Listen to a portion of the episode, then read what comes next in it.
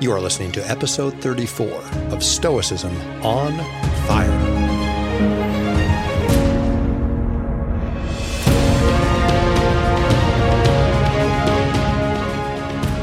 Hello, everyone. This is Chris Fisher, welcoming you to the Stoicism on Fire podcast, where the ancient practice of Stoic philosophy as a way of life and rational form of spirituality is still alive.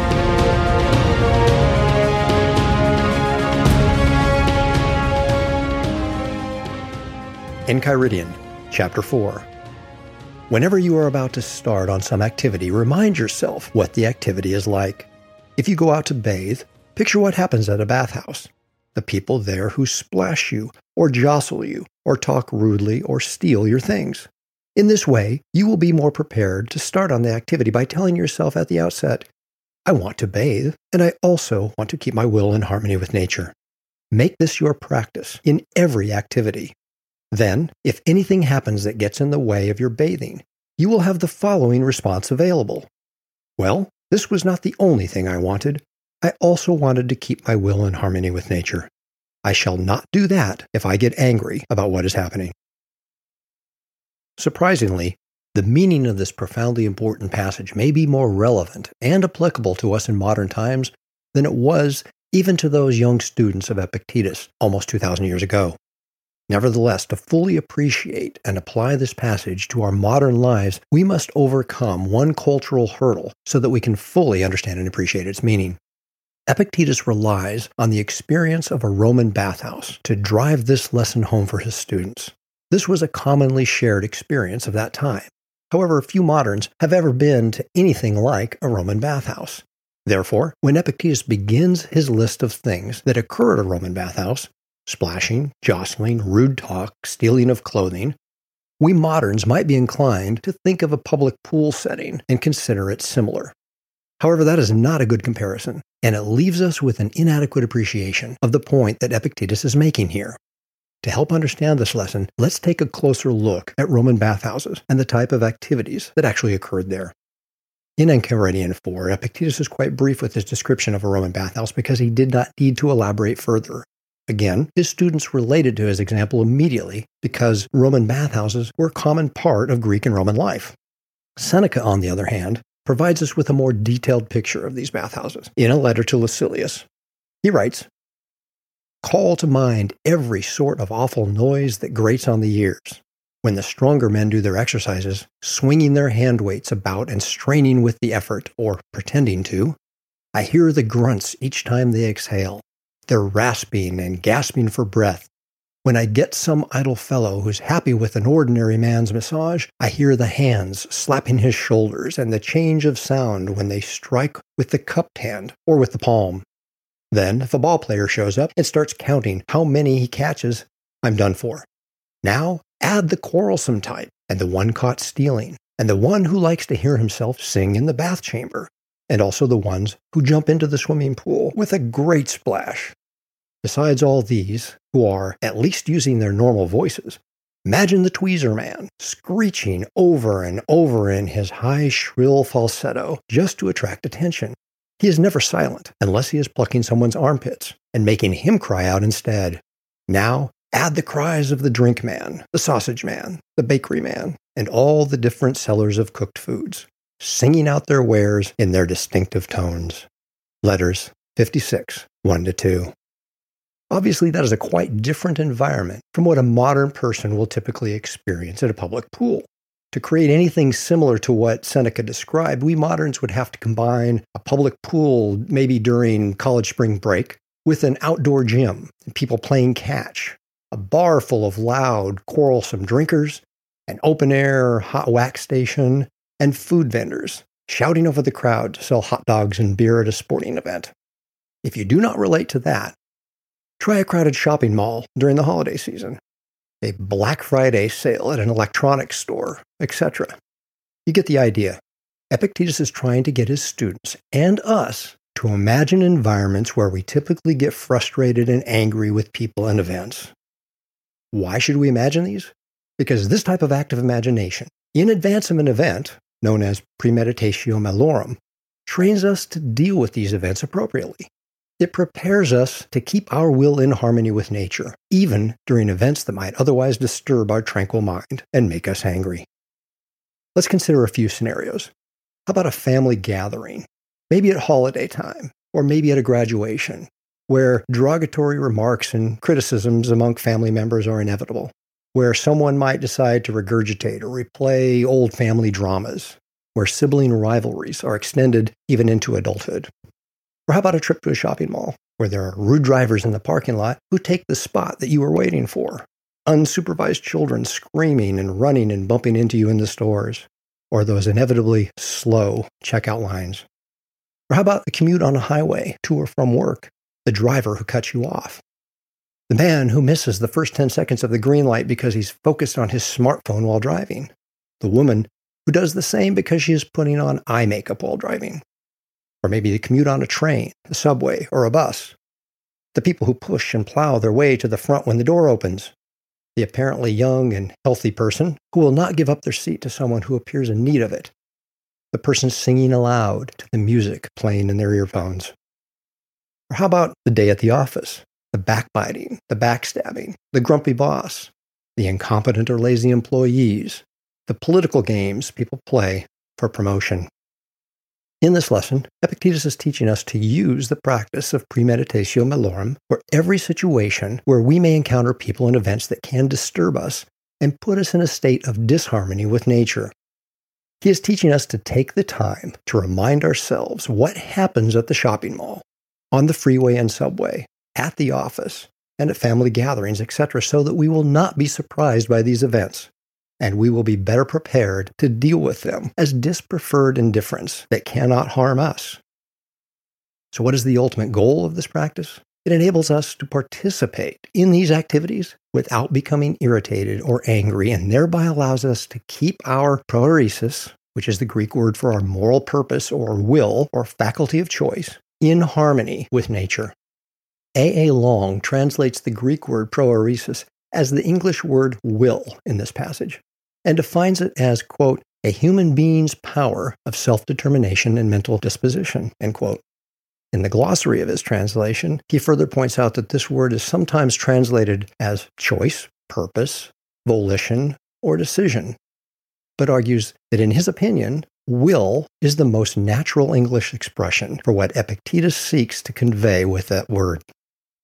Some people might balk at the idea of premeditatio malorum because it is a form of negative visualization.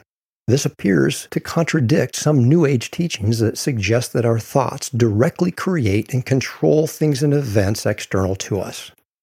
Stoicism, on the other hand, teaches us that all external events and things are outside of our control. Of course, that does not imply that our thoughts and intentions do not affect things and events external to us. However, as we learned in the lesson on Enchiridion 2, nature does not grant us the authority or permission to control things and events that are external to us. Stoicism teaches us that these externals are not up to us.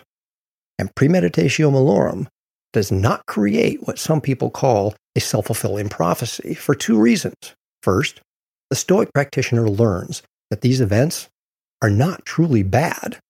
Instead, the Stoic trusts these events, which are brought about by a providentially ordered cosmos, are good for the whole of the cosmos, even though they may be dispreferred indifferents to us. Again, I repeat Marcus Aurelius' beautiful expression of this radical acceptance towards the things and events that nature brings about. He wrote, Everything suits me that suits your designs, O my universe. Nothing is too early or too late for me that is in your own good time. All is fruit for me that your seasons bring, O nature. All proceeds from you. All subsists in you. And to you all things return. Meditations 4 23. Second, Stoics do not visualize the possibility of negative events because they fear them and want to avoid them. Instead, they visualize them to develop the realization there is nothing about these events we should fear. As we will see in the next lesson, these seemingly negative events cannot harm us. Instead, it is only our beliefs about them that can, in fact, bring us any real harm. Therefore, Enchiridion 4 is teaching us to keep our will in harmony with nature while we are engaged in activities where events might otherwise irritate us and make us angry. While the events themselves are not bad, the irritation or anger that we allow to well up inside us is morally bad because it places our will in a state of disharmony with nature. But what does it mean to be in a state of disharmony with nature? Well, to understand that, we must understand what it means to be in a state of harmony with nature. Fortunately, A. A. Long provides us with a succinct and poignant definition.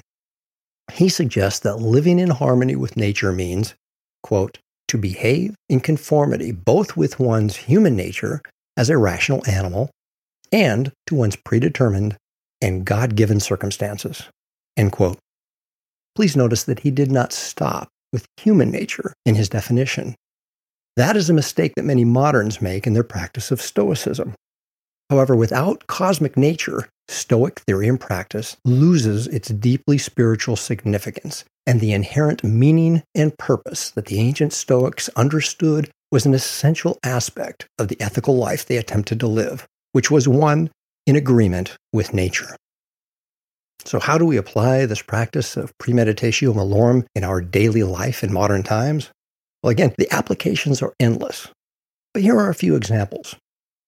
Prior to your morning or evening commute, remind yourself how other drivers behave during rush hour traffic. Then, when another driver cuts you off or causes you to miss a green light because they were not paying attention, you can look beyond the immediate goal of getting home or to another location and remind yourself, well, this is not the only thing I wanted. I also wanted to keep my will in harmony with nature. I shall not do that if I get angry about what is happening. When you decide to go shopping at a mall, Remind yourself that another driver may take the parking spot that you were waiting for. Remember what it is like to stand in a long checkout line because the clerk is slow or a customer is creating a problem. Then you can look beyond the immediate goal of shopping and remind yourself, well, this is not the only thing I wanted. I also wanted to keep my will in harmony with nature. I shall not do that if I get angry about what is happening. As you're getting dressed for a family gathering, Remind yourself that your rude and obnoxious brother or sister will be there. Remember that someone will probably bring up an old family controversy and start an argument. Then you can look beyond the immediate goal of spending time with your family and remind yourself, well, this was not the only thing I wanted. I also wanted to keep my will in harmony with nature, and I shall not do that if I get angry about what is happening. On your way to work, Remind yourself that your boss may be in a bad mood. Someone you supervise may be having family problems that they will bring to work. Your coworker may stab you in the back to get the promotion that you both seek. Then you can look beyond project deadlines and career goals and remind yourself, well, this was not the only thing I wanted. I also wanted to keep my will in harmony with nature. I shall not do that if I get angry about what is happening. Ultimately, no matter what we intend to do or what our goal may be, we will do well to remind ourselves well, this is not the only thing I wanted. I also wanted to keep my will in harmony with nature, and I shall not do that if I get angry about what is happening.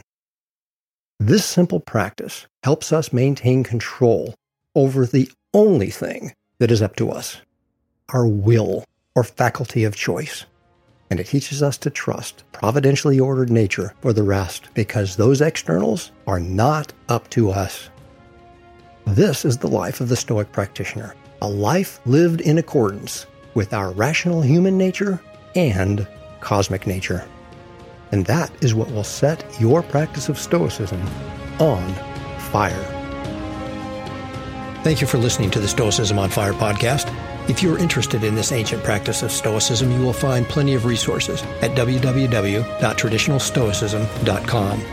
If you're interested in a social media environment where this form of Stoicism is discussed, please join us on Facebook in the Traditional Stoicism group. If you enjoyed this podcast, please consider leaving a positive review on the platform where you listen to this podcast. That tells others this podcast is worth listening to and thereby introduces more people to the ancient spiritual practices of the Stoics. If you have feedback or a great podcast idea for me, send me an email at Chris, that's C H R I S, at traditionalstoicism.com. Until next time, I hope you will continue exploring traditional Stoicism, where the cosmos is alive with the meaning and purpose of the divine creative fire of the ancient Stoics. I wish you well and encourage you to keep your practice of Stoicism on fire.